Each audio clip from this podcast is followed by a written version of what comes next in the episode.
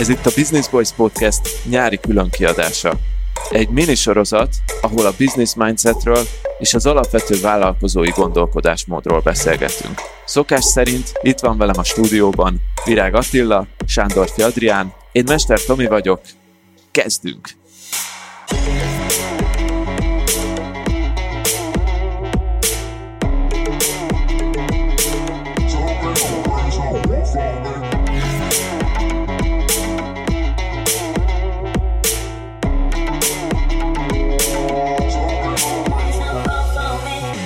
Nagy szeretettel köszöntünk titeket ismét, kedves hallgatóink. Hát az előző részt azt csúnyán zártuk, mondtuk, hogy vége lesz a Business Voice podcastnek, és azóta gondolkozom, hogy lehet feloldani ezt a cliffhangert. Ilyen barátok köztös, barátok köztös fordulattal fogjuk ezt megoldani, hogy igazából csak vicceltünk. vagy, vagy a másik, ami még eszembe jutott, az az, hogy meggondoltuk magunkat, és, és folytatódik a podcast. Sőt, soha eszünkbe se jutott valójában, hogy abba hagyjuk. Igen, az ott, a, mindegy, nem magyarázkodjunk, a rész végén jött egy ilyen ötlet, mentünk a flóval, megnéztük, mi lett belőle, igazából nem lett semmi, csak páran kérdeztétek a csoportban, hogy tényleg vége lesz-e. Nem, még egyenlőre nem, viszont teljesen véletlenül úgy alakult a történet, hogy nyárra kitaláltunk egy másik irányt a podcastnek, ez egy ilyen hobbi projekt lesz részünkről. Beszélgetünk arról, hogy milyen mindset kell a vállalkozás indításhoz, akár olyan szempontból, hogy valaki alkalmazottként dolgozik és átvált vállalkozóra, akár olyan szempontból, hogy vállalkozással kezdi a karrierjét, akár milyen szempontból mi kell ahhoz, hogy az ember vállalkozó legyen, különös tekintettel arra, hogy, hogy fordítanátok a mindset szót? Fejbeli beállítás? Szemléletmód, beállítódottság, igen, ahogy mondod, hozzáállás, gondolkodásmód. Igen, szóval ezekről lesz szó. Reméljük hasznosnak találjátok, ezt egy külön sorozatnak szánjuk, de közte lesznek azért rendes részek is. Például egy-két vendéget, akit nagyon régóta tervezünk, most végre sikerül majd, reményeink szerint, sőt már majdnem biztosan mondhatjuk elcsábítani ide a stúdióba, de ezekről később. Vágjunk akkor bele témánkba? Igen, vágjunk bele. Ugye business mindsetről beszélgetünk, vállalkozói gondolkodásmódról, szemléletmódról, és a, ebben a sorozatban gyakorlatilag az a tervünk, hogy elindulunk és összeszedjük azokat a gondolkodásmódbeli különbözőségeket, amik, amik segítenek sikeressé válni, és a végére azt tervezzük, hogy eljutunk oda, amik már kicsit ilyen haladóbb szemléletmódbeli dolgok. Ebben az adásban ezért az alapoktól indulnánk el, és amikor én elkezdtem ezt a témát kigondolni, akkor az első és legfontosabb téma, ami eszembe jutott, az a szabadságvágy volt, vagy az arra való beállítódottság, hogy, hogy abszolút én legyek a saját időm ura. És az vagy? Azt gondolom, hogy egyre inkább igen, és ehhez egy év kellett most már. Tehát, hogy ugye volt egy ilyen, ilyen van egy ilyen óriási vízió a vállalkozóvá válás előtt, hogy hirtelen az öletbe ugrik a szabadság, tiéd lesz a, a világ, te osztod, te osztod be teljesen az idődet, és akkor a végén rájössz, hogy a saját ügyfeleittől függesz ugyanannyira. És ez mindenkire igaz, a, attól függ, hogy vagy nagy, nagy, valamilyen szinten igaz mindenkire. Az én esetemben például abszolút igaznak bizonyul. Ugye én coachinggal és marketing kivitelezéssel foglalkozom egyéni és ügynökségi formátumban. Itt abszolút a, a, a a klienseknek, ügyfeleknek a, a, az ügyfelekkel való munkától függ az én életem, és egy év kellett ahhoz, hogy most nagyjából azt érzem, hogy találtam egy olyan rendszert, amiben ezt, ezt olyan módon tudom működtetni, hogy érzem azt a fajta szabadságot, amit az elején elképzeltem. Ti hogy voltatok ezzel egyébként a, a, a szabadságra való vágyjal? Én nem a szabadságra vágytam, hanem a pénzre. Én ezzel mindig úgy voltam, hogy, hogy inkább magamnak dolgozzak és túlórázzak, mint, mint azért, hogy a főnökömnek gyűjtsek az új autójára. Aha. Um, lehet, hogy ez egy ilyen nagyon durván kapitalista megközelítés, de, de mivel nálunk a családban van több vállalkozó is, én azért nem kergettem annyira azt a, azt, azokat a lepkéket, hogy, hogy saját magamnak az alkalmazottja leszek, mert bárcsak az lennék, hogy 8 órát dolgozhatnék a vállalkozásaimba, és utána le tudnám rakni a lantot, és nyugodtan elmennék pihenni, nyugodtan elmennék vacsorázni, a családommal tölteném az időt, vagy, vagy akár elmennék nyaralni, hanem én tudtam azt, hogy áldozatokkal jár a vállalkozói lét, megvannak az előnyei, megvannak a, a hátrányai, és ezt mindenkinek szerintem a saját egyrészt értékrendje és, és céljai figyelembe véve kell, amellett, hogy az ellen dönteni, hogy vállalkozó lesz, vagy nem. Ez érdekes, amit mondasz, mert hogy így abszolút felül priorizálod a pénzt ebből a szempontból. Nekem is fontos, baromira ezt tudjátok, de hogy most azt látom, hogy az a legnagyobb királyság, hogyha valaki oda eljut, hogy sok pénzt keres, és keveset dolgozik. És, és valójában ebben benne van nekem a szabadságvágy a keveset dolgozásban, és akkor itt még nem is beszéltünk egy dologról, ami most jut eszembe, hogy, hogy mellette meg a keveset dolgozásban azt csináljam, amit nagyon szeretek. Szerintem ez, ez az alap kiindulási pont volt nálam. Igen, szerintem nem feltétlenül az a kulcs, hogy keveset dolgoz. Nyilván a Tomi, te napi meg... négy órát dolgozol, légy szíves. azért, azért mondom tapasztalatból, hogy például így, hogy napi négy órát dolgozok, körülbelül annyit, így nincs bennem az a vágy, hogy ennél kevesebbet dolgozzak. Nem érzem azt, hogy ez egy következő lépcső lenne, hogy már csak két órát dolgozok, és kétszer ennyit keresek, hanem uh, nyilván van egy, tehát ezért kötném vissza a szabadságvágyhoz, hogy annyit dolgozhatsz, amennyit szeretnél, és azon, amin szeretnél. Természetesen ez nem valósul meg abban a pillanatban, hogy az ember vállalkozó lesz, de sokkal jobban tudsz tenni ezért, és nekem szerintem, amivel a legtöbb hallgatónk tud azonosulni, az a konkrét probléma alkalmazottként, ami nekem például az egyik legnagyobb volt alkalmazottként, azok ugye a fölösleges meetingek. Amikor én amikor élveztem egy munkát alkalmazottként, akkor nem feltétlenül jutott eszembe a folyamat közben az, hogy mennyit kerestem ezzel, vagy hogy mennyit keresett ezen a cég. Nem feltétlenül jutott eszembe az, hogy most mennyi időt dolgozom ezen, meg mennyit vagyok otthon, mert hogy így benne voltam a flowban, de amikor beszerveztek egy meetinget, amire semmi kedvem nem volt elmenni, a tíz résztvevőből kilenc tudta, hogy semmi értelme nem lesz a meetingnek, és ment vele az időnk, az, az szörnyen rossz volt, és pontosan ez az a fajta szabadságvágy, ami nekem először eszembe jut a vállalkozói létről, hogy, a, hogy ki lehet kukázni ezeket a meetingeket, amiknek nincs értelme. És ez csak egy példa. Igen, nekem ez a felesleges meetingek, ez annyira nem volt olyan, olyan fájdalmas érzés nekem, sokkal inkább az, hogy, hogy akár ezek a meetingek, vagy bármilyen más dolog hogyan van megszervezve, és mennyire van ráhatásom arra, hogy ezeket a, vagy az egyáltalán a munkaidővel járó kötelezettségeket hogy illesztem be az életembe, és hogy bármi mást, ami a munkán kívül van, azt hogy tudom beilleszteni az életembe.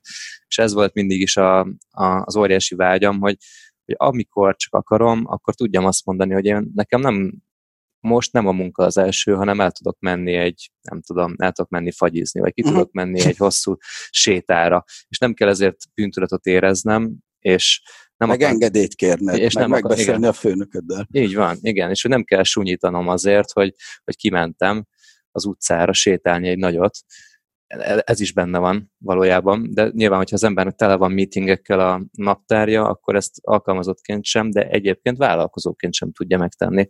És nekem ez volt egy évig a fő problémám, hogy hiába voltam vállalkozó, ugyanúgy tele volt a naptáram meetingekkel, meg ugyanúgy tele volt a naptáram konzultációkkal, beszélgetésekkel, és itt csatolnék vissza az előző adásra, amin kicsit szégyenkezve, kicsit büszkén mutattam nektek a naptáramat, ami tele van pakolva meetingekkel, és a kicsit szégyenkezve alatt azt értem, hogy, hogy én nem azt akartam, nem így akartam, hogy kinézzen a naptáram, úgyhogy ott az egy ilyen eléggé aha momentum volt az életemben, és alapvetően átszerveztem, meg az egyéb eseményeknek a hatására átszerveztem a, a, a munkaidőmet, a saját magamnak alkotott munkaidőmet, és megvalósítom most már néhány hete azt, ami miatt én valójában vállalkozóvá váltam, hogy tényleg az legyen, hogy a napomnak a értékes részében, zömében én tudjam beosztani az időmet, és kevés meeting legyen benne, és mindezt úgy, hogy mellette még a, a coachingok se szenvedjék ennek kárát.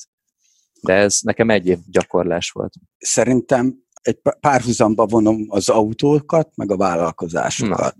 A, vannak azok az emberek, akik így babusgatják az autójukat, nem egy ilyen embert ismerek, hogy rendszeresen nem is koszos az autó, de takarítják, kis, kis, kis, mint egy kis házi kedvencel úgy foglalkoznak velük, és ők ebben az esetben ők az autóért vannak, és nem az autó van érte. Tehát ő, ő úgy tekint erre, mint egy, nem, nem mint egy jármű, ami segít az életében, hanem úgy tekint erre, mint, mint egy kis kedvenc. Uh-huh. És szerintem az, hogy te a saját vállalkozásodban mennyi szabadidőt teremtesz magadnak, az szerintem nagyon egyszerű, te vagy a vállalkozásért, vagy a vállalkozás van érted. Én heti, rendszeresség, heti rendszerességgel mondok le ö, fix meetingeket. Mert mondom, hogy bocs, most ez valami miatt, vagy magánéleti dolog miatt, mert el kellett mennem valahova, vagy, vagy pedig azért, mert ö, megcsúsztam valahol, és nem fogok már azért rohanni, kivéve BB adásom, azért azt tegyük hozzá az árójel, hogy most késtem fél órát, de, de alapvetően, ha ez nem egy BB felvétel lett volna, lemondtam volna. Uh-huh. Mert nem fogok azért rohanni, és, és zaklatni, meg futni át a városon, hogy odaérjek valamire időben. Tehát sokáig ezt én sem tudtam elengedni, és most már megfordítottam, hogy Nyilván határokat be kell tartani, nem mondhatsz le mindent, mert akkor nem haladsz előrébb, de ha vannak, átlép egy bizonyos szintet, akkor, akkor telefonálok, vagy dobok egy SMS, hogy bocs, de most nem fog menni. E, imádom ezt hallani, hogy ezt mondod. Nekem ez, ez megint egy olyan dolog, ami, ami az elmúlt hónapokban vagy hetekben éred be, hogy képes voltam azt mondani valamikor mondjuk egy nappal a, vagy fél nappal a, a másnapi meetingek előtt, hogy most én ezt nem tudom megcsinálni nem vagyok olyan állapotban, nem vagyok olyan energiaszinten, hogy jól tudjam ezeket csinálni, részt szervezzük át, és át lehet szervezni ezeket a dolgokat. De egy, egy teljes napot egyébként nem lehetett volna a régi életemben átszervezni, most már megvan a lehetőségem arra, hogy én hosszam be az időmet, és valójában azt kell megtanulnom ebben, hogy ettől semmi sem lesz, semmi sem megy tönkre, hogy eltolok valamit. Adi, és hogyha már itt tartunk, akkor hogy áll a nemetmondós challenge Egy, egy kis félidős riportot adsz nekünk róla? Hogy tartod-e, és hogy milyen érzés? Hát nézni, és igazából nem vállaltam be semmilyen új projektet. Egy vagy két coaching ügyfél jelentkezett azóta, megmondtam, hogy van egy ilyen limitáció, egy várólista, egyelőre majd megvárjuk, vagy meglátjuk, hogy ők utána akarnak-e még majd velem dolgozni. De jó érzés, valójában még nem érzem ilyen, ilyen felszabadítónak, de azt is érzem, hogy az a pillanat, amikor először valakinek nemet mondtam, az a kevés alkalom, ami most volt azóta, az, az nagyon jól esett, és sokkal inkább az bennem van most, hogy ezzel a challenge amit tőletek kaptam, így valójában kaptam egy lehetőséget arra, saját magamtól is, hogy azt mondjam, hogy ennyi elég valójában mindenből ennyi elég. És egy csomó folyamánya van ennek, és szerintem az, hogy ez, jött ez a challenge a tőletek, meg máshonnan is jöttek ilyen dolgok, hogy rengeteg olyan változtatást hozott be az életembe, ami ahhoz tart, vagy afelé tart, hogy kevesebbet dolgozzak, és keves, kevésbé legyek terhelt, leterhelt. Nem feltétlenül azt mondom, hogy ennek a kihívásnak a hatására, de mondjuk az elmúlt három-négy hét eseményeinek következtében én most tényleg kevesebbet dolgozom, és én is közeledek a, egy olyan órabeli álomhatárhoz, amivel úgy, úgy érzem, hogy eléggé kényelmes, kényelmesen tudok lenni. És az mennyi, az az óraszám?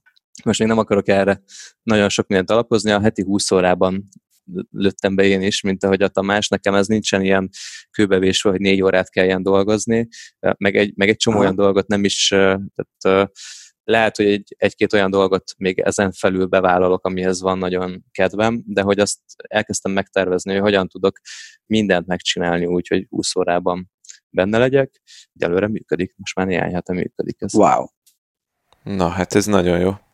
De hogy visszatérve akkor a szabadságvágyhoz, hogy valóban azért mondják ezt, meg erről fogunk még beszélni, hogy amikor vállalkozó vagy, akkor valójában az ügyfél a főnököd, de olyan szempontból ez nem igaz, hogy a főnöködnek nehezebben mondasz nemet, meg főnöködből végül is egy van, aki fölötted van, ügyfélből viszont ha elmegy egy, akkor jöhet egy másik. Ha nincs meg az az összhang, akkor mehetsz egy másik területre, egy másik ügyfélhez.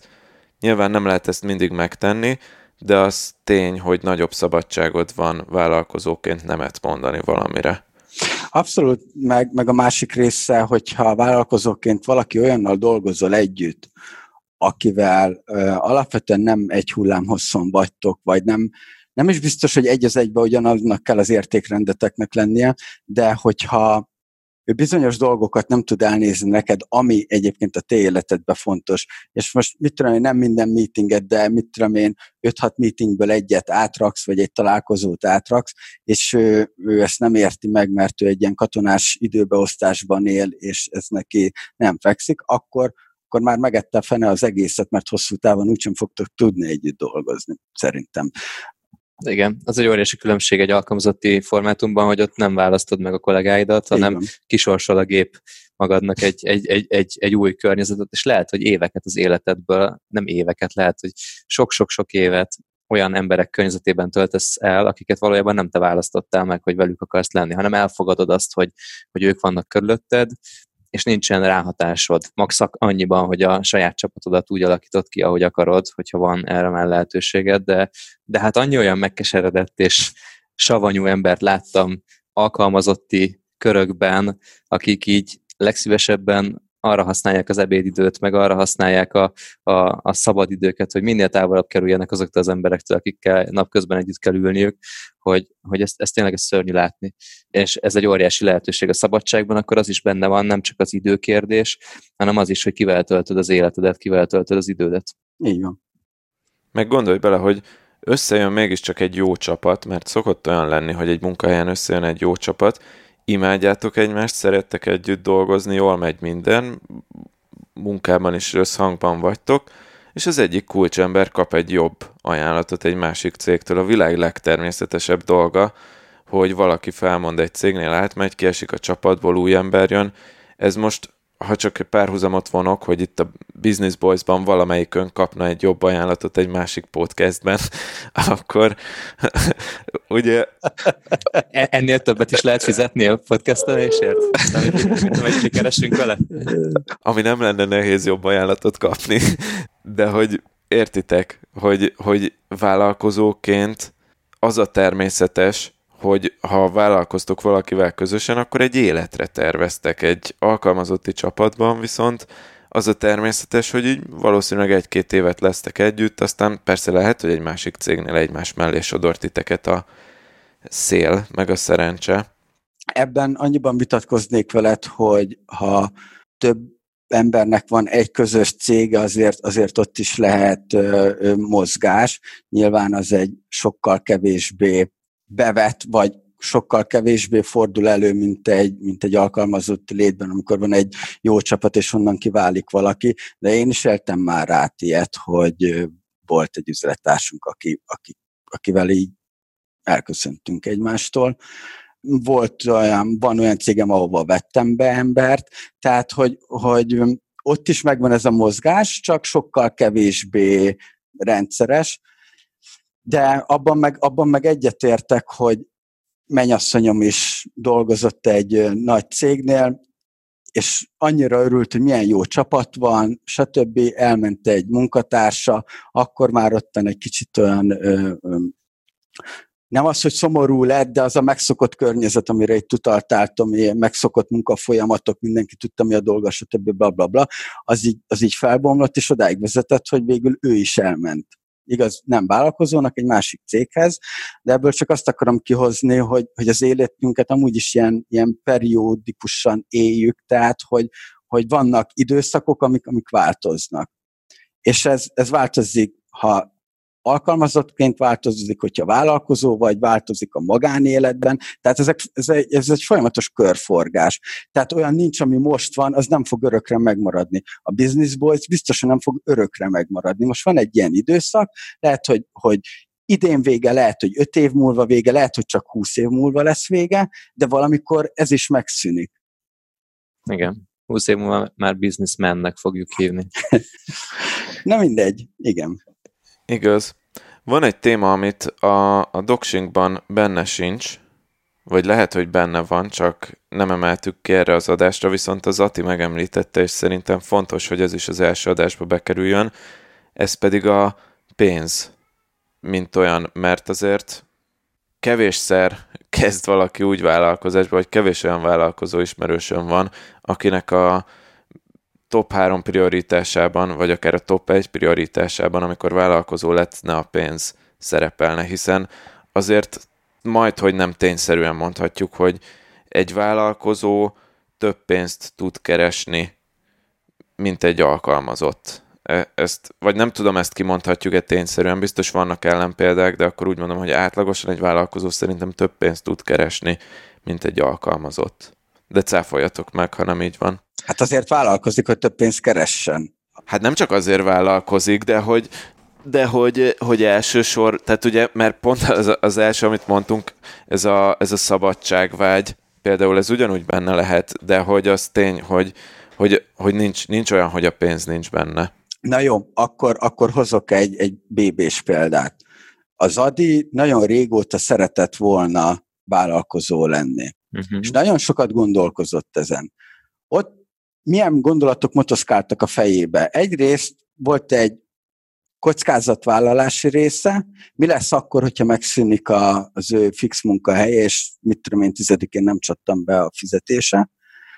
Viszont szeretett volna úgymond szabad lenni, vagy akkor még lehet, hogy ezt a vállalkozói szabadságot másképpen képzelte, volt ez a fejében az Adinak. És, és a harmadik a pénz, hogy, hogy ő, ő igenis ennyi munkával sokkal több pénzt tudnak keresni, hogyha saját magának dolgozta, vagy dolgozna. Tehát én annak idején az adin ezt a három topikot láttam, hogy, hogy ezek motoszkáltak így a fejébe. De az adin nem hétköznapi módon akart, vagy tervezte azt, hogy ő váltani fogja, ő azt mondta, hogy az első hónaptól se keressen kevesebb pénzt, vagy mhm. magánemberként tudjon kevesebb pénzt költeni, mint, mint a, ami volt a fizetése. Ez egy tök érdekes dolog volt, mert nagyon sokáig gondolkodott, hogy lehetne, nagyon sok előmunkát végzett, nagyon sokat gondolkozott, hogy váltson-e alapvetően, hogy megvan-e már az a, az a biztonság, és amikor váltott, utána is voltak neki ilyen hullámvölgyei, hogy nem volt biztos, hogy bejön az a pénz, amit alapvetően a, a üzleti tervében mondjuk tervezett és társai.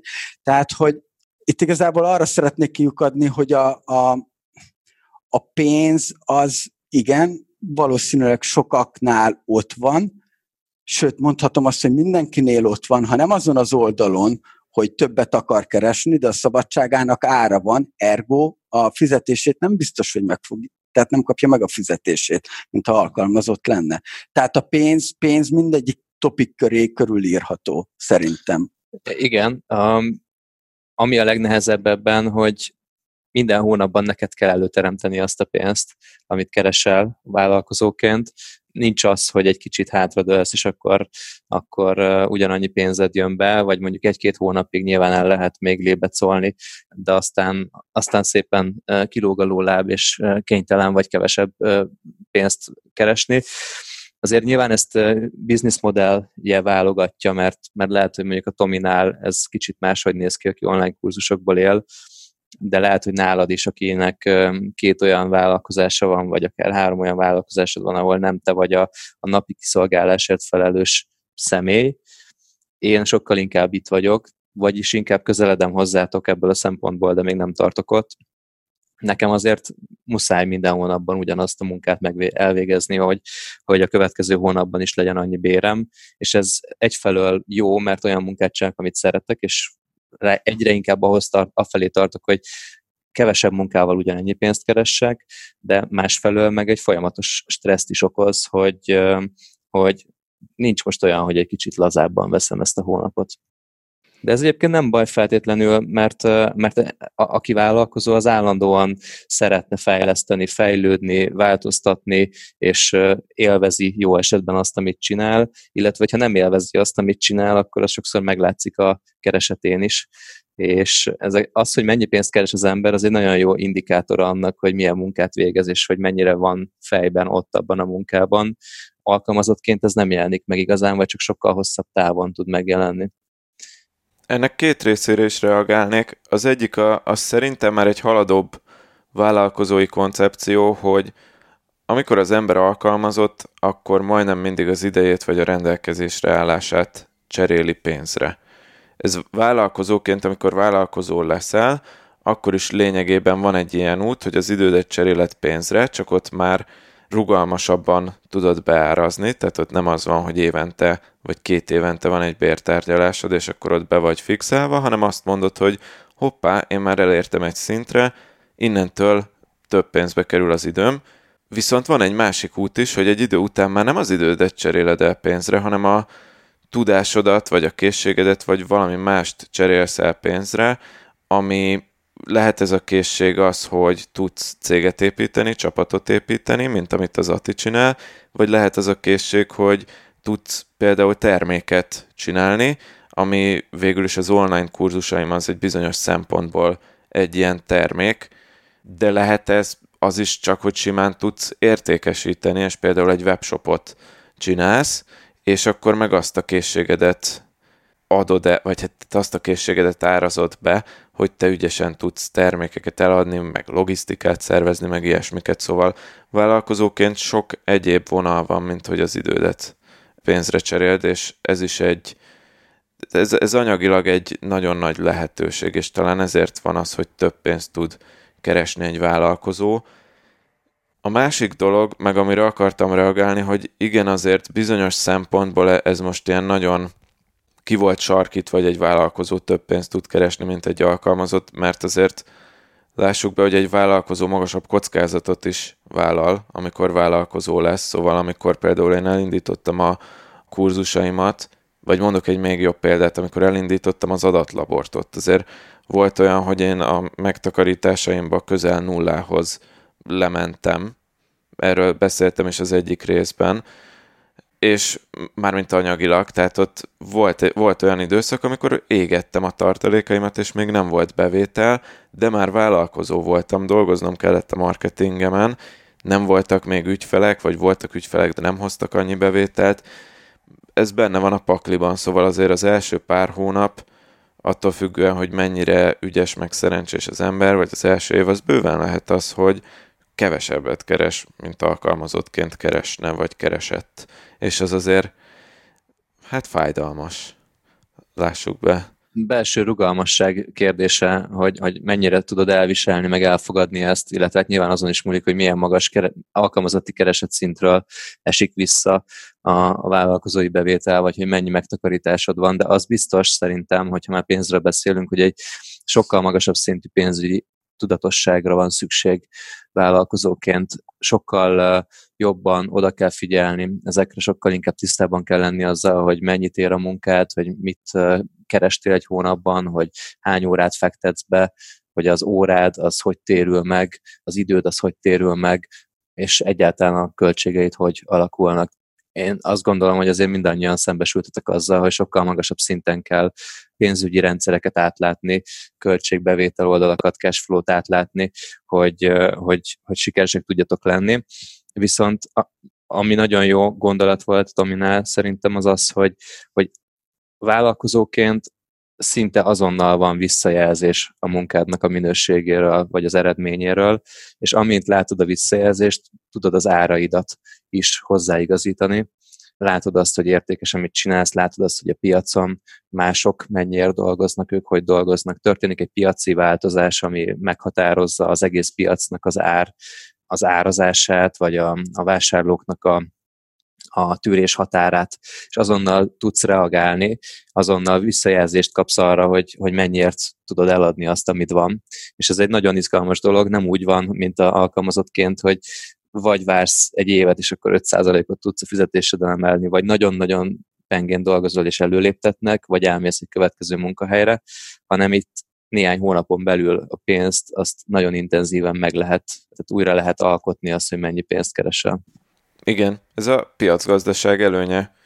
Vállalkozóként dolgozni a szabad piacon, vagy az kvázi a kapitalizmus cégnél dolgozni, inkább olyan, vagy arra hasonlít, mint amikor kommunizmusban vagy, jó értelemben persze, mind a kettőnek a jó meg a rossz értelmét véve, hogy kommunizmus az egy védőháló. Ott amúgy ezt beszéltük előző részekben is, hogy azért, ha rosszul dolgozol, ugyanúgy megkapod a fizetésedet, egy ideig, nyilván egy idő után azért elszámoltatnak ott is, de ha van egy rossz napot, szinte meg se érzed vállalkozóként, rögtön megérzed, mert a piacon dolgozol, de pont ezért a, a kapitalizmusnak meg az előnye, hogy szabad árak vannak. Bizonyos szintig. A, én, én a, a, azt gondolom, hogy a kapitalizmus sem tökéletes, szóval én nem látom azt, főleg azért látjuk, hogy merre megy a világ, a kapitalizmusnak is vannak hátulütői főleg a szabad kapita, kapitalizmusnak, de, de az biztos, hogy egy nagyon nagy lehetőség annak, aki ügyesen tud bánni vele. Hát jó, de most itt azért a koronavírus megmutatta azt, hogy leállt a kapitalizmus, és mindenki sírt itt, hogy egyrészt nem tud pénzt keresni, másrészt meg nem tud pénzt költeni. Nézőpont kérdése, nyilván nem ez a topik van a, a mai adásunk felvételénél, de ez, ez, ez egy érdekes téma lehet. Nekem, nekem a, a pénzzel kapcsolatban még az is van, hogy, hogy oké, okay, hogy, hogy szabadon tudod árazni magad, meg el tudod dönteni, hogy mennyit akarsz keresni, de ez egy nagyon nagy csapda is, és a szabadságvágyal kapcsolatban is elég nagy csapda tud lenni, hogy, hogy megérzed azt az erőt, hogy ha többet dolgozol, több pénzt fogsz keresni. És egy idő után ott van az ember, és ebben nyilván én is beleestem, hogy Vérszagot kapsz. Hogy vér, igen, vérszagot kap a kopó, és elkezd többet dolgozni az ember, mint amennyit eredetileg szeretne, majd utána abból már sokkal nehezebb visszavenni. Amikor elérsz egy olyan szintet, amit el akartál érni fix óraszámmal, vagy egy bizonyos óraszámmal, és rájössz, hogy annyit egyébként nem akarsz dolgozni, akkor szembe kerülsz azzal, hogy ja, egyébként akkor lehet, hogy el is kéne engedni azt a bevételszintet, amivel, amit, amit éppen elértél. Nekem most mondom, tehát ott, ott tartok egy év után, hogy talán azt el tudom érni, hogy ez a kettő mutató, kettő változó, ez nem feltétlenül függ össze, és ez egy nagy, nagy változás az életemben, de, de rengeteg idő kellett hozzá.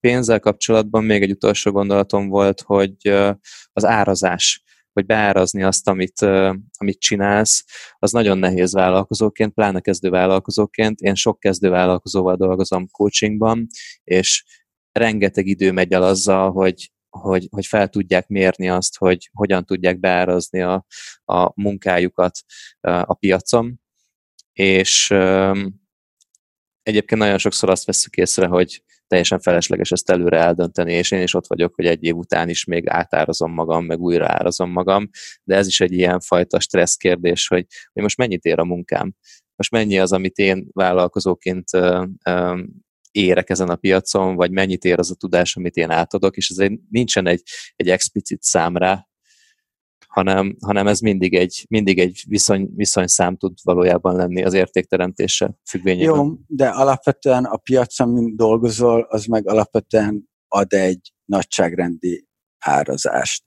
A saját példa, például egy sört én nem tudok kétszer-háromszor annyiért adni, mint Budapest átlagán egy sör te egy coachingot nem biztos, hogy háromszor annyiért tudsz eladni, mint azon a szinten mozgó kócsok, ahova te pozícionálod magadat. Uh-huh. A, a Tomi nem tud egy bizonyos ár felé menni képzésekben, mert ott is van, van, egy, van egy átlag, ami ha fölé megy, nem fogják megvenni valószínűleg. Most te csak a fölé megyről beszélsz, de hogy, hogy hol van az a szint, amikor már el, eljutsz arra, hogy legalább elmered kérni az árát annak, amennyit, amit érsz, hogy hol van az, amikor valójában meg tudod fogalmazni, hogy ér ennyit a te munkád. Inkább szerintem az alsó, alsó oldal az, ami, ami nagyobb problémát szokott okozni, hogy elmerni kérni azt az összeget, amennyit ér a munkád. Oké, okay. ez, meg, ez meg szerintem valamilyen szinten önmagát árazza két típusú vállalkozó van. Ezt egy nagyon kedves barátomtól hallottam nemrég, vagyis ez a, ez a teóriája. Az egyik az, aki kis munkával felszínesen, de dolgozik, és ezért kér pénzt. A másik oldalon, és itt a Tomit nagyon jó példának tudom hozni, aki, aki hosszú távon gondolkozva, minőségi munkát beletéve, lassan lép, de, de, de biztosan, ők hamarabb be tudják oda árazni magukat, hogy figyelj, én ebbe mert, mert ezt ki tudja számolni. Én ebbe beleraktam ennyi óra számot, nekem ennyi melón van benne, egy, egy sokkal mélyebb gondolatokat adtam át, még a másik oldalon van az, aki gyorsan akar meggazdagodni, ő meg egy kicsit, nem azt mondom, hogy mert van, aki azért értékeli alul, amit csinál, mert önbizalom hiánya van, vagy nem kapott a piasztól olyan, olyan, olyan feedbacket, de, de valaki meg azért akar azért árazza be olcsóra magát, mert gyorsan akar pénzt keresni. Lehet, hogy van a háttérben egy olyan nyomás, hogy úristen, a spórolt pénzem már elfogyott, vagy közel áll hozzá, és gyors, tehát gyorsan akar valaki pénzt keresni, vagy lassan akar valaki pénzt keresni. És neked is szerintem, de javítsál ki a tévedek, volt egy újra árasztad magadat, először volt egy olyan nyomás rajtad, hogy, hogy úristen kell ügyfél. És akkor utána rájöttél, hogy ez még több munka, még több tapasztalat, amit egy, egy új ügyfélnek át tudsz adni, és nem volt rajtad már egy olyan pénzügyi nyomás, hogy, hogy, hogy, hogy úristen, inkább legyen kevesebb, de több, akkor, akkor elkezdted felértékelni magadat, mert egyrészt a belerakott munka, meg azok az értékek, amiket te képviselsz. Igen, csak hogy ez egy nagyon komoly önismereti útnak az eredménye, akár nálam, akár bárkinél, és hogy, hogy ezek, amit elmondasz, ez nem, nem mindig egy ilyen, ilyen logikus döntésnek az eredménye, hanem egy hosszú belső érésnek az eredménye, és amikor már eljut valaki oda, hogy meg tudja azt határozni, hogy melyik típusú vállalkozó akar lenni, vagy mennyit ér az ideje, vagy mennyit akar dolgozni, vagy akar-e annyit dolgozni, hogy több pénzt keressen, az egy, az egy hosszú útnak az eredménye szerintem, és sokat kell azért változtatni tudatosan. Én is azt gondolnám így tipre, bár ez Adi biztos jobban látja, hogy aki kezdő vállalkozó, annak az valószínűleg inkább alulárazza magát, és nem is feltétlenül azért, mert kell neki a, a pénz meg az ügyfél, hanem egész egyszerűen nincs információja, hogy mennyit ér az ő munkája a piacon. Főleg aki mondjuk dolgozott valahol, most Nemrég, nemrég láttam egy webináriumot, ami részben arról szólt, volt egy ilyen szekció benne, hogyha coach vagy, akkor hogyan árazd be magad. És azt mondták, hogy amikor kezdő coach vagy, akkor az legyen az ökölszabály, ez külföldre voltam úgy, szóval lehet, hogy Magyarországra ez nem vonatkozik, akkor az legyen az ökölszabály, hogy megfogod a béredet, az órabéredet, és annak a háromszorosát kéred el, ami így nem is feltétlenül tűnik nagy számnak elsőre, de még így is 10 percig magyarázták azt, hogy ez miért nem sok, és hogy tudjuk, hogy soknak tűnik, és hogy, hogy mégsem sok, és nem véletlen, hogy ezt 10 percig kellett magyarázni, szerintem nagyon sokak fejében az van, és tisztán visszaemlékszem, hogy az én fejemben is 5-6 éve, amikor az első ügyfeleknél áraztam be a, a akár elemzési szolgáltatást, akár konzultációt, mindig óvatosan mondtam árat, hogy ne az legyen, hogy ezen megy el a projekt, hiszen hogyha ezen elmegy a projekt, akkor én az életben nem fogom tudni, hogy, hogy ez most ez egy túl magas ár volt, vagy hogy nem lesz referenciám, és nem, nem volt arról információm, hogy mi egy reális ár, ezért inkább így alulról közelítettem. Alapvetően inkább alulról közelítenek szerintem a kezdővállalkozók árazásban, mert úgy könnyebb azért ügyfelet szerezni, és akkor itt jön az, hogy vajon nem ezzel tesznek-e rosszat saját maguknak, mert alacsonyabb értékűnek tüntetik fel tudásukat, mint a piacon egyébként van. Erre szokott az jól beválni, hogy tisztán kommunikálják azt, hogy most indítottam el ezt a vállalkozást, most indítottam el ezt a dolgot, tanulok bele abba, hogy ez mennyit ér a piacon, milyen értéket tud teremteni, pont. Én ehhez még egy személyes példát hozzátennék, hogy tanácsadást nagyon sokáig nem csináltam.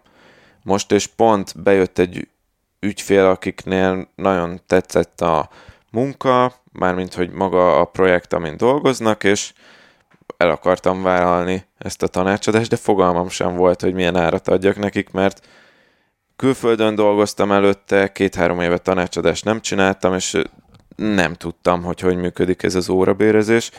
Kérdezték, hogy kb. milyen áron dolgozom, és az első, amit mondani tudtam, hogy hát fogalmam sincs, hogy milyen áron dolgozom, mert nem csináltam tanácsadást két-három éve, kicsit végig kell gondolnom, És akkor felhívtam két-három ismerősömet, akik hasonló területen dolgoznak, többek között az Adit is, hogy ő milyen árat mondana, meg hogy hogy kell ezt kiszámolni, mi a logikus, és akkor én tudtam mondani egy olyan árat, amivel végül én is elégedett voltam, az ügyfél is elégedett volt, és mindezt úgy futottam ezzel ilyen köröket, hogy tudjam, hogy mi a, a reális áram, hogy amúgy már 6-7 éve vállalkozó vagyok, szóval az, hogy ez az árazás mennyire nehéz, meg hogy tud, hogy mennyit ér az időd, ezt, tehát ez egy nehéz kérdés, az biztos. Szóval semmi nincs abban, hogyha az ember így, a, amikor indítja a vállalkozását, fogalma sincs, hogy mennyit ér az, amit ő csinál.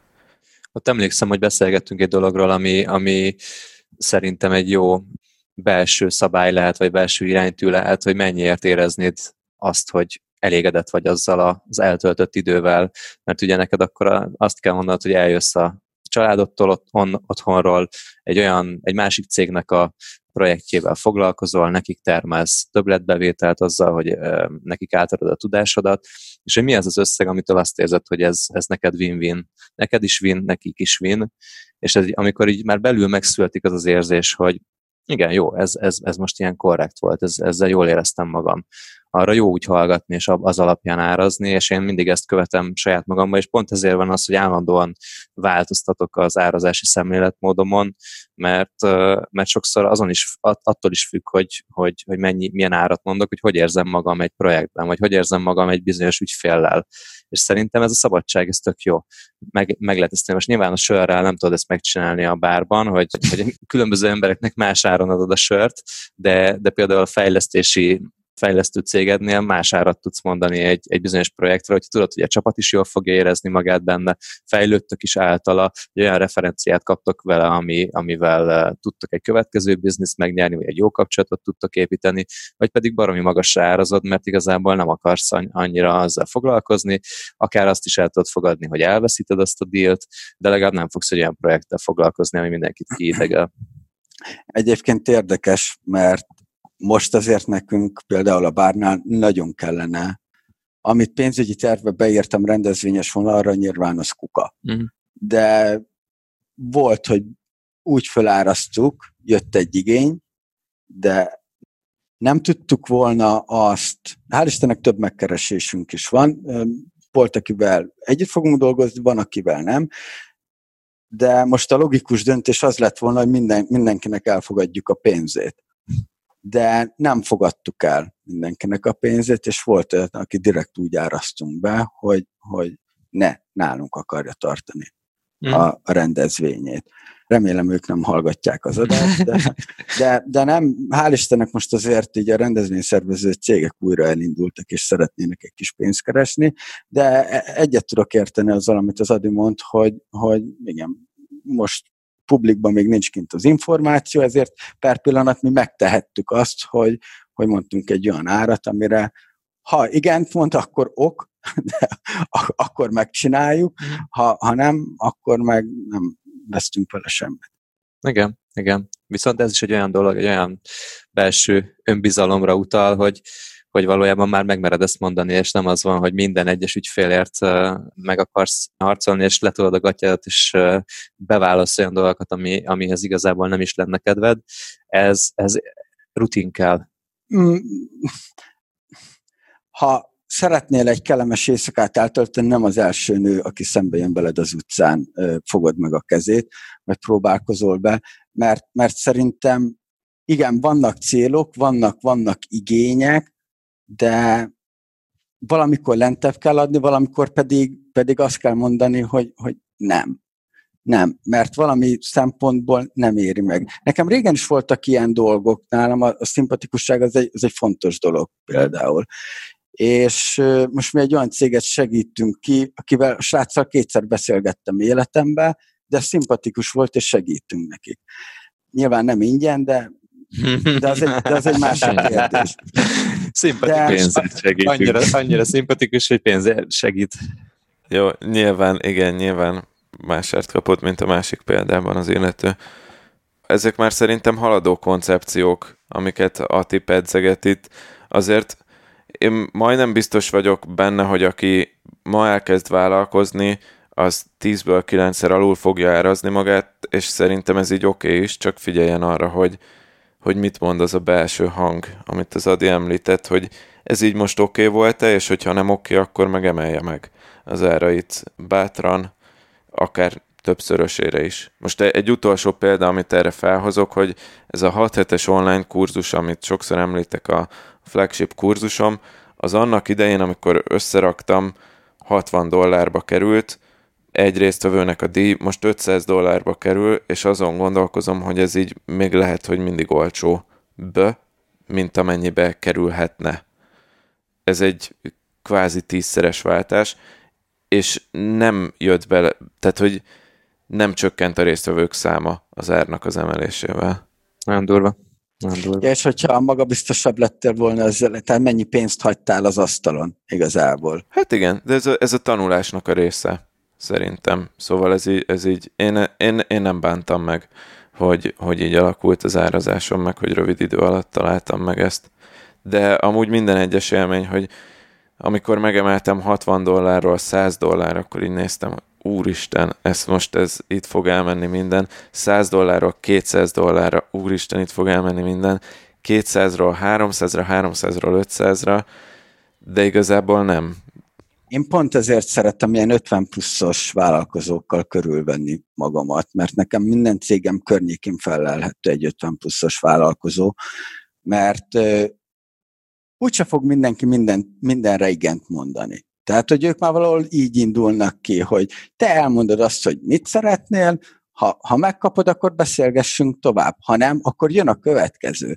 Tehát, hogy ez, és mindegyik 50 pluszos vállalkozón én ezt látom, hogy jó, hát kaptam egy nemet, gyerünk tovább. Rutin. Mi történik? Semmi nem történik. Semmi nem történik. Hm, kicsit megviseli a céget? Jó, keressünk rá megoldást, de hogy, hogy egy-egy problémánál, vagy egy-egy nemnél már nem, nem ragadnak le. És én hál' Istennek kezdem ezt felvenni, ezt a, ezt a mentalizm, vagy ezt a, ezt a skill settet igazából, mert egyrészt ő is nemet tud mondani, nem esik letargiába, hogyha neki mondanak nemet, és ha már egy probléma eléjük gördül, akkor akkor nem, nem görcsölnek rá. Mert még ez az, ami szerintem egy, egy nagyon nagy probléma a kezdő vállalkozóknál, hogy rágörcsölnek bizonyos dolgokra. Legyen az pénz, vagy mi lesz, ha. Hmm. Ugye, ugye ez, ez azért mindenkinek a családi környezetében fel volt fellelhető, hogy egyrészt, tehát ez a tipik magyar ment, mentalitás, hogy miért neked sikerülne, úgyse fog sikerülni, miért. Tehát, hogy, hogy ezek megint egy olyan dolog, amikor a démonokkal küzdesz. És sokszor olyan embereknek a démonjai ezek, akiket alapvetően szeretsz. Lehet ez a párod, lehet ez szüleid, testvéred, gyerekkori barát, akiktől alapvetően támogatást várnál, és akkor már ott van a fejedben, hogy mi lesz, hogyha elbukom kategória. Tehát, hogy, és erre nagyon sokan rágörcsölnek. És Adi is rágörcsölt annak idején. És mit mondtunk neki? Mi lenne? Visszamész alkalmazottnak dolgozni. Pont. Pontosan. Olyan lett volna, hogy le kéne vágnom a saját fejemet. De hogy de nem csak azért, mert hogy mennyire rossz érzés, hanem hogy, hogy benne van az, az, az hogy, hogy megbuktam, hogy csődöt mondtam, kudarcot vallottam, és amikor ez, ez, ez, ezt jelenti az, hogy, ha, ha nem jön be a vállalkozói lét, akkor ezekkel kell szembenézni. Nem azzal nézek szembe, hogy visszamegyek vállalkozónak, hanem azzal nézek szembe, hogy kudarcot vallok. Azzal nézek szembe, hogy saját magam szemében összeroskadok, vagy kevesebb leszek. De, de értem, amit mondasz, és hogy valójában én ezen mentem keresztül, ezt most már utólag látom, és szerintem most is nagyon sokan hasonló dolgok miatt nem lépnek egyet előre, mert félnek attól, hogy kudarcot fognak vallani, amitől megsemmisül az egójuk konkrétan. De, de alapvetően az, az életednek minden területén nem tudsz toppon lenni. Valahol kudarcot vallasz. Nem, nem tudsz mindenhol százszázalékosan teljesíteni. És sőt, még sokszor munkán belül sem szerintem. Tehát, hogy élünk át úgy kudarcokat, hogy lehet, hogy észre sem vesszük, ezt alapvetően, mert nem, az életünknek nem arra a területére fókuszálunk. Mm. És igen, hogyha fókuszálsz valamire, például a vállalkozás és elbuksz, igen, azt lelkileg fel kell dolgozni. De közben mennyi olyan dolgot hanyagoltál el, lehet ez szabadidős tevékenység, barátok, család, tök mindegy, de ott meg lehet, hogy barátként, akinek szüksége lett volna rád, ott kudarcot vallottál, mert a munkára fókuszáltál. Tehát az életedben nem tudsz minden területen száz százalékot nyújtani. Szerintem. Ez az egyik. A másik, meg ennél a Mi van, ha elbukom nevű paránál, én azt hoznám föl, hogy nem tudom, hogy nektek volt-e az életetekben valami olyan extrém sport, vagy akár csak valamilyen extrém kihívás, amire így azt mondtátok, hogy ez, ez nem reális, vagy ez, tehát ez egy minden józanésznek ellentmondó dolog, hogy ezt megcsináljam. Most akár gondolok egy bungee jumpingra, vagy egy sziklamászásra, vagy egy ejtőernyős ugrásra, vagy akármire, ami iszonyatosan félelmetes. Még azt is mondanád, hogy ennek aztán semmi, semmi, semmi értelme nincsen, hogy nem reális, hogy én, én, én ezzel foglalkozom, és mégis megtetted, és mégis jó érzés volt, és mégis azt érezted, hogy na most ez valami különleges a, az életemben. Ez szerintem ilyen mindenkinek van. Én bungee jumpingozni, meg ejtőernyőzni még sajnos nem jutottam el, de már nagyon érik. A, viszont mondjuk sziklamászásnál volt, volt velem ilyen, a, a feleségem sziklamászó, és sajnos néha nekem is el kell vele mennem, de tériszonyos vagyok. Viszont uh, csak viccben mondtam, hogy sajnos, mert amúgy tényleg ez egy ilyen jó érzés volt, amikor valami olyan utat meg tudtam mászni, ahol mondjuk a közepén nagyon féltem, hogy leesek, és, és mégis sikerült fölérni a tetejére, vagy akár le is estem, de nem haltam meg, sőt, semmi bajom nem lett tőle, és van ez a mondás, hogy hogyha átlagos dolgokat csinálsz, akkor nem várhatsz kiemelkedő eredményeket. Ugyanez igaz a vállalkozásnál is, hogyha nem vállalod be ezt a fajta parát, mint ami mondjuk egy ejtőernyős ugrásnál van, akkor nem is fogod megtapasztalni azt az érzést, ami az ejtőernyős ugrásnál van.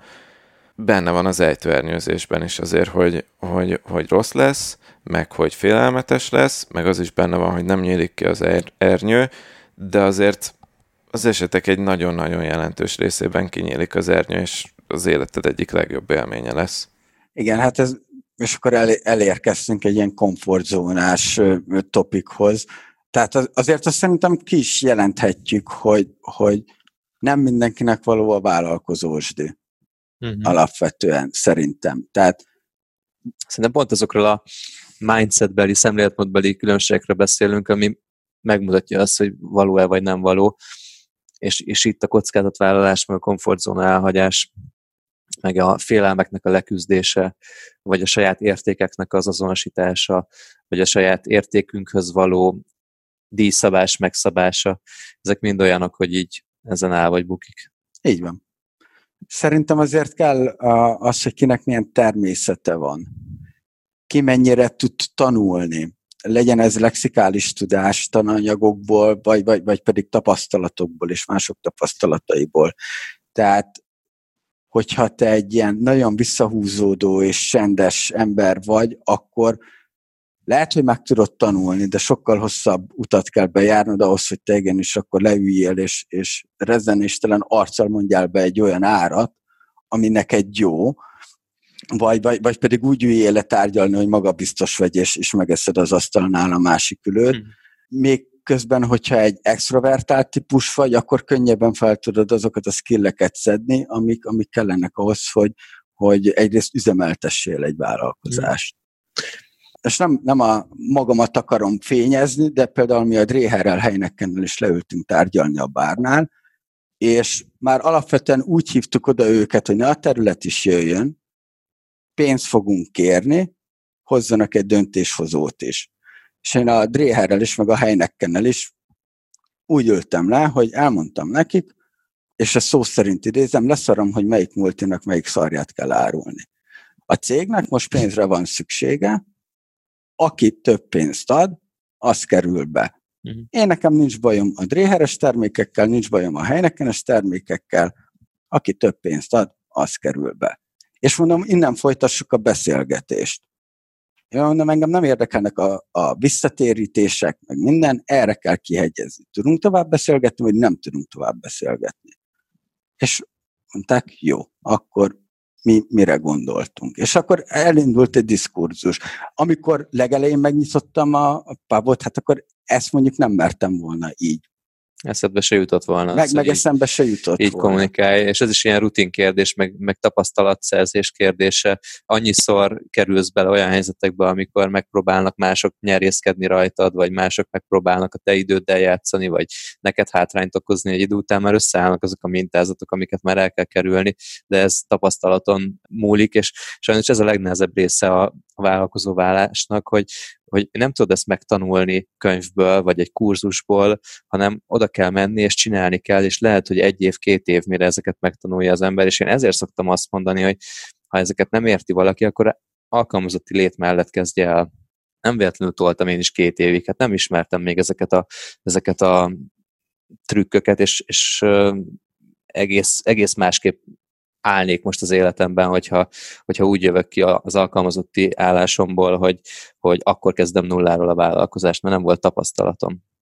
Én az extrovertált, introvertált dolgot ezt megtámadnám, és én inkább azt mondanám, hogy mert szerintem amiket elmondtál, az neked egy a személyiségedből fakad, és valóban gyorsabban megvan a dolog, Szerintem a tanulási készség, még az, hogy milyen gyorsan tudsz tanulni, inkább az a része, mert meg lehet tár- tanulni így tárgyalni, meg lehet tanulni ilyen célra törőnek lenni. Egy introvertált embernek ez nehezebb lesz, de egy más típusú vállalkozásban meg lehet, hogy egy introvertált teljesít jobban, mondjuk, hogyha programozós soha nem találkozik az ügyfeleivel, hanem fejleszt valamilyen terméket, ahhoz meg az kell, hogy otthon tud gyűlni, és tudja programozni, és ne akarj emberekkel találkozni, amíg nincs kész a terméked. Nem, csak mondom, megadom magam, egyetértek. Ja, igen. Ati feltette a kezét, azt elfelejtette, hogy ez egy podcast. De minden terület függő, hogyha akkor már ebbe is szerintem konszenzusra fogunk jutni, hogy egy, egy, egy coaching, egy adatelemző, vagy egy vendéglátós, teljesen, és én ezt láttam egyébként, más típusú emberekkel kell dolgozni, például a fejlesztő cég más, meg más a bár. Mindenben. Én annak, azt, annak idején azt hittem, hogy vállalkozás, vállalkozás, majd milyen könnyű lesz, a, az ormós mintát majd, majd lemásolom, és akkor minden, minden fajén lesz. Hát nem. És ebben egyetértek, hogy egy művész lehet attól nyithat egy galériát, és nem biztos, hogy ő egy nagyon extrovertált típus, de az ő, ő személyiségehez az a vállalkozás típus illik. Akkor meg igazából mi illik a legjobban hozzád kategória, ugye? Én azért annyit hozzátennék ezt, hogy az önérvényesítés az viszont egy alap készség kell, hogy legyen szerintem ebben, és a, az, hogy megmered mutatni magadat, elmered mondani, hogy mivel foglalkozol, és mennyibe kerül az, és miért lesz jó az ügyfélnek, hogyha téged választ, hogy veled dolgozik, vagy a te bárodba megy be, uh-huh. és hogyha nem mered elmondani azt, hogy te mivel foglalkozol, meg nem mersz, nem mersz kiállni saját magadért, akkor, akkor nem leszel látható, és nem mennek oda hozzád az emberek. Ez, e, ehhez azért, azért ugrani kell egy, egy szintet annak, aki nagyon zárkozott, szerintem olyan, olyan, olyan együttműködésekben, partneri együttműködésekben kell tudni dolgozni, ahol már megvan az a, nex, az a nexus, hogy, hogy ismerik a, a készségeidet, tudják azt, hogy mivel foglalkozol, nem kell mindenkinek elmagyarázni, és akkor lehet, hogy ilyen B2B alapon szerzed meg az összes ügyfeledet, és nem kell egyéni ügyfelekkel foglalkozni. Ez lehet egy irány, és ez jó irány lehet az árkozottabb személyiségeknek. Abszolút. No, viszont nekünk még nagyon sok olyan témánk van, ami a vállalkozói mindsetről szól, a vállalkozói gondolkodásmódról, de hagyjunk a következő részekbe is, mit szóltak srácok. Legyen így. Jó. Oké, okay, akkor viszont majd meglátjuk, négy vagy öt rész lesz ebből a business mindset sorozatból, és már most is bővült a lista, ahogy láttam, itt a kis online listánkban, ami már pötyögte be azt, hogy milyen egyéb témák lesznek, úgyhogy nagyon jó topikokkal jövünk még a következő részekben, lesz szó prioritásállításról, nagyban gondolkodásról, önfejlesztésről, mentorok, networking szerepéről, szóval megpróbálunk mindent összeszedni, ami, ami a vállalkozói szemléletmóddal kapcsolatos. Úgyhogy maradjatok velünk, és hallgassátok továbbra is ezt a sorozatot. Ha nem ismernétek a Business Boys-t, és úgy találtatok ide erre a sorozatra, hogy a vállalkozás indítással kapcsolatban néztetek körül, akkor ajánljuk az eddigi korábbi adásainkat. Hogyha minket szeretnétek megismerni, akkor a BB Origin nevű sorozatot ajánljuk a podcast csatornánkon, ott megismeritek a mi történeteinket, de egyébként érdemes az elejétől kezdeni, mert olyan, mint a barátok közt nem jó, hogyha nem ismered a szereplőket igazán, vagy a igazán. Úgyhogy Köszönjük szépen, hogy velünk voltatok. Ez volt a Business Boys Podcast. Mester Tomi, valaki uh, szólalj meg, Tomi, kérlek, mondj egy sziát. Sziasztok, Mester Tomi voltam.